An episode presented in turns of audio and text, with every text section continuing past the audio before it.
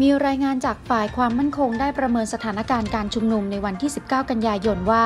เป็นเพียงการทดลองรวมตัว และเคลื่อนขบวนมาที่ทำเนียบรัฐบาล โดยเบื้องต้นเจ้าหน้าที่จะต่อรองให้กลุ่มผู้ชุมนุม ส่งตัวแทนเดินทางมายื่นหนังสือ แต่หากกลุ่มผู้ชุมนุมไม่ยอมและจะเคลื่อนขบวนมาทั้งหมด ก็จะให้อยู่บริเวณสะพานมัคควานรังสรรค์เนื่องจากตามกฎหมายการชุมนุม ต้องอยู่ห่างจากทำเนียบรัฐบาล 50 เมตร และห่างจากเขตพระราชฐาน 150 เมตร สำหรับที่มีการตั้งข้อสังเกตว่าจะมีการใช้ยุทธการมัควานรังสรรค์นั้น ยืนยันว่าเจ้าหน้าที่ไม่ได้มองผู้ชุมนุมเป็นศัตรู เพราะคำว่ายุทธการจะเอาไว้ใช้รบกับข้าศึกเท่านั้น ส่วนกรณีที่กลุ่มผู้ชุมนุมจะใช้พื้นที่สนามหลวงในการชุมนุม ขณะนี้พื้นที่สนามหลวงแบ่งออกเป็นสองส่วน โดยส่วนอีกด้านหนึ่งสามารถใช้ชุมนุมได้ อย่างไรก็ตามการชุมนุมครั้งนี้ เปรียบเสมือนเป็นการซ้อมใหญ่ ก่อนที่จะมีการนัดชุมนุมจริงในช่วงเดือนตุลาคม ซึ่งเป็นช่วงที่สภา จะมีพิจารณาร่างแก้ไขรัฐธรรมนูญสียติ ที่ฝ่ายค้านเสนอ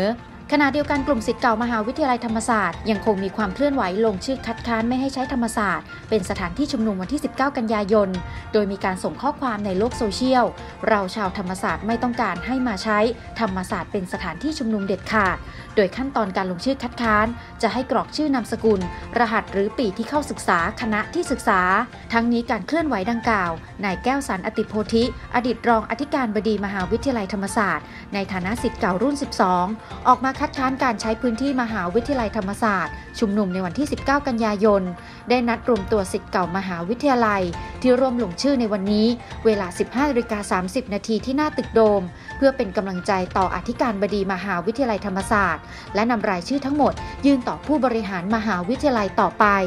พันเอกวินไทยสุวารีโฆษกกองทัพบก เปิดเผยถึงกรณีโซเชียลมีเดียเผยแพร่เอกสารอ้างคำสั่งด่วนจากกองทัพบก และแม่ทัพภาคที่ 1 ให้จัดเตรียมกำลังพลพร้อมอุปกรณ์ เพื่อรักษาความสงบเรียบร้อย รับมือการชุมนุมในวันที่ 19 กันยายน ว่าขณะนี้กองทัพบกยังไม่ได้รับภารกิจใด ๆ ที่เกี่ยวข้องกับการชุมนุม และเท่าที่ดูจากภาพถ่ายเอกสารข่าวฉบับดังกล่าวแล้ว ไม่น่าจะใช่เอกสารข่าวทางราชการ ของกองทัพภาคที่ 1 เพราะไม่เห็นมีระบุลงวันที่และผู้ลงนามอนุมัติตามรูปแบบเอกสารข่าวของทางราชการ ด้านแหล่งข่าวระดับสูงจากกองทัพบกเปิดเผยว่า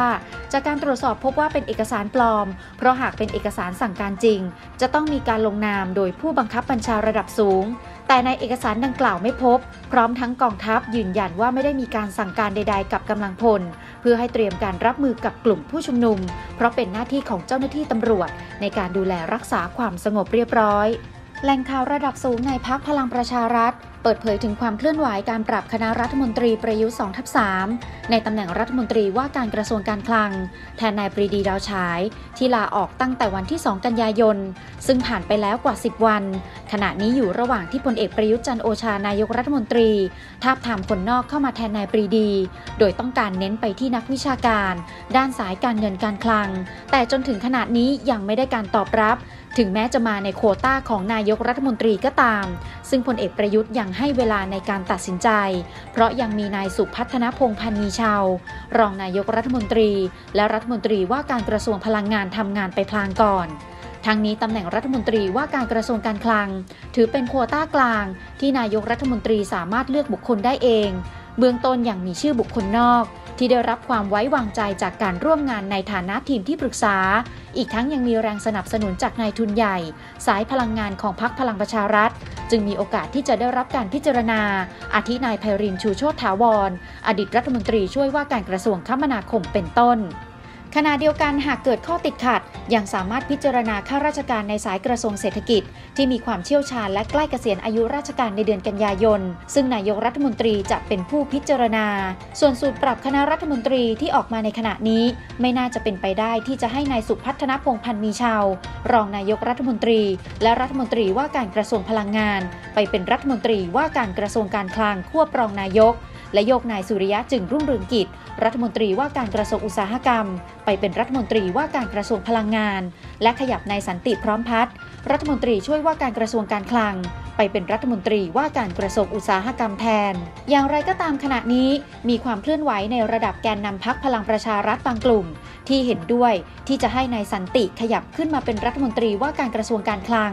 แล้วโยกนางนรมนพินโยสินวัตร รัฐมนตรีช่วยว่าการกระทรวงแรงงาน ที่มีปัญหาในการทำงานกับนายสุชาติชมกลิ่น รัฐมนตรีว่าการกระทรวงแรงงาน ให้มาเป็นรัฐมนตรีช่วยว่าการกระทรวงการคลังจากนั้นจะมีโควต้าตำแหน่งรัฐมนตรีช่วยว่าการว่างลงหนึ่งตำแหน่ง ซึ่งจะเป็นการเปิดทางให้พักพลังประชารัฐ เสนอบุคคลในพักเข้าไปนั่งเป็นรัฐมนตรีได้เพิ่มอีกตำแหน่ง โดยคาดว่าจะมีการเสนอประเด็นนี้ ในที่ประชุมพักพลังประชารัฐเร็วๆนี้ ศาลอาญาคดีทุจริต และประพฤติมิชอบกลาง นัดพร้อมคู่ความคดีอุ้มฆ่าพี่ชายผู้พิพากษา อดีตเจ้าของสำนวนโอนหุ้นเสียชูวง ที่พนักงานอายการสำนักงานคดีปราบปรามการทุจริต 3 เป็นโจทยื่นฟ้องพันตำรวจโท หรือนายบัญญินตั้งพากร อดีตรมชพาณิชย์พร้อมพวก เป็นจำเลยที่ 1-6 ในความผิด 9 ข้อหา และยังยื่นฟ้องพันตำรวจโทบัญญินจำเลยที่ 1 ข้อหาที่ 10 ฐานสวมเครื่องแบบหรือประดับเครื่องหมายของเจ้าพนักงาน เพื่อให้คนอื่นเข้าใจว่าตนมีสิทธิ์ และแต่งเครื่องแบบตำรวจโดยไม่มีสิทธิ์ ซึ่งคดีนี้อายการสำนักงานคดีปราบปรามการทุจริต 3 ยื่นฟ้องจำเลยทั้ง 6 เมื่อวันที่ 18 พฤษภาคม 2563 โดยสารนัดพร้อม เพื่อตรวจพยานหลักฐาน และกำหนดวันนัดพิจารณาทั้งนี้ตามที่ศาลเคยนัดสืบพยานที่โจทย์และจำเลยทั้ง 6 อ้างตามรายงานกระบวนการพิจารณา ฉบับลงวันที่ 25 มิถุนา 2563 ไปแล้วนั้น เนื่องจากจำเลยที่ 1 2 4 และ 5 ยื่นคำให้การใหม่ โดยจำเลยที่ 1 พันตำรวจโทบัญญิน ยื่นคำร้องขอถอนคำให้การเดิม ที่ปฏิเสธตลอดข้อกล่าวหา เป็นให้การรับสารภาพว่า ได้ก่อเหตุในคดีนี้จริง โดยร่วมกับจำเลยที่ 3 จัดเตรียมอุปกรณ์เพื่อใช้เผาทำลายศพนายวีรชัยสกุลตาประเสริฐ โดยนำอุปกรณ์ดังกล่าว ไปไว้ยังจุดเกิดเหตุ บริเวณเขาใบไม้อำเภอตาคลีจังหวัดนครสวรรค์ เมื่อวันที่ 2 กุมภาพันธ์ 2563 ซึ่งการเตรียมการดังกล่าว ต้องการจับตัวนายวีรชัยมาบังคับขู่เข็น และต่อรองคดีกับนางสาวพนิดาสกุลตาประเสริฐ โจทร่วมในคดีนี้ ซึ่งเป็นผู้พิพากษาเจ้าของคดีอาญาโอนหุ้นเสียชูวง ของศาลอาญากรุงเทพใต้ กระทั่งวันที่ 4 กุมภาพันธ์ 2563 จำเลยที่ 1 กับพวก จับกลุ่มตัวนายวีรชัยขึ้นรถโตโยต้าสปอร์ตไรเดอร์นำไปกักขังและต่อรองกับนางสาวพนิดา ระหว่างเดินทางนายวีรชัยดิ้นรนขัดขืน จำเลยที่ 3 ซึ่งนั่งอยู่เบาะหน้าด้านซ้าย ได้หันไปชกต่อยนายวีรชัยจนถึงแก่ความตาย ทั้งที่การต่อรองกับนางสาวพนิดาอย่างไม่บรรลุผล นอกจากนี้พันตำรวจโทบัญญิงอย่างรับว่าได้ร่วมกับจำเลยที่ 3 ติดตามตัวนายวีรชัย และนางสาวพนิดา และรับว่าได้ร่วมกับจำเลยที่3ถึง5คุมตัวนายวีรชัย จากหน้าศาลอาญากรุงเทพใต้ โดยพันตำรวจโทบัญญิน แต่งกายชุดตำรวจ และเป็นผู้ขับรถยนต์คันเกิดเหตุจริง อีกทั้งรับสารภาพว่า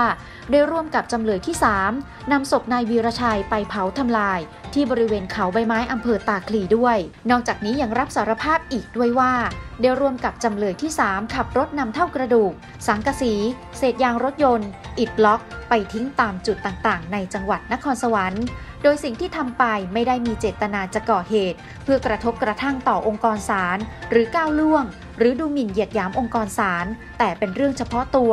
ด้วยเห็นว่านางสาวพนิดา ผู้พิพากษาเจ้าของสำนวนทำหน้าที่อย่างลำเอียง ขาดความเที่ยงธรรม และมีอคติกับจำเลยที่1ระหว่างการพิจารณาคดีมาโดยตลอดทำให้เกิดความกดดัน และขาดสติยั้งคิดจึงได้กระทำความผิด เมื่อข้อเท็จจริงที่จำเลย1 2 4และ5ให้การรับสารภาพ รวมทั้งคำถแถลงโต้แย้งพยานหลักฐาน ของจำเลยที่ 4 ถึงที่ 6 ที่ยื่นต่อศาลเปลี่ยนแปลงไป ส่งผลให้ข้อเท็จจริง ตามที่ให้การรับสารภาพนั้น ยุติไปบางส่วน และทำให้ความจำเป็นในการสืบพยานหลักฐาน ตามที่โจทย์และโจทย์ร่วมอ้างไว้เดิมเปลี่ยนแปลงไปเช่นกันจึงให้ยกเลิกวันนัดสืบพยานหลักฐาน ตามที่กำหนดไว้เดิม และกำหนดวันนัดสืบพยานหลักฐานใหม่ เป็นวันที่ 12 ตุลาคม เวลา 9 นาฬิกา เพจ Facebook สถาบันวิจัยดาราศาสตร์แห่งชาติ ได้โพสต์ข้อความระบุว่านักดาราศาสตร์ค้นพบหลักฐานที่อาจบ่งชี้ ถึงสิ่งมีชีวิตบนดาวศุกร์โดยทีมนักดาราศาสตร์จาก Cardiff University สหราชอาณาจักร ได้เผยถึงการค้นพบโมเลกุลของฟอสฟีน ซึ่งอาจจะบ่งชี้ถึงความเป็นไปได้ ที่อาจจะเกิดขึ้นจากสิ่งมีชีวิตที่อาศัยอยู่ในชั้นบรรยากาศของดาวศุกร์ แม้การค้นพบดังกล่าวจะไม่ได้นำไปสู่บทสรุป ว่ามีสิ่งมีชีวิตอยู่บนดาวศุกร์หรือไม่ แต่การตรวจพบโมเลกุลแก๊สฟอสฟีน บนชั้นบรรยากาศของดาวศุกร์ถือเป็นเรื่องที่นักวิทยาศาสตร์ไม่สามารถอธิบายถึงสาเหตุได้ โดยก่อนหน้านี้นักวิทยาศาสตร์เคยประเมิน ถึงการมีอยู่ของสิ่งมีชีวิตบนดาวศุกร์ ที่ดูเหมือนจะเป็นไปได้ยาก เนื่องจากอุณหภูมิจุดพื้นผิวของดาวศุกร์สูงถึง 450 องศาเซลเซียส แต่ก็อาจมีความเป็นไปได้ ที่อาจมีสิ่งมีชีวิตที่อยู่ได้โดยไม่ต้องใช้ออกซิเจน อาศัยอยู่บนชั้นบรรยากาศเหนือดาวศุกร์ซึ่งเป็นจุดเดียวกันกับที่นักวิทยาศาสตร์ค้นพบโมเลกุลแก๊สฟอสฟีน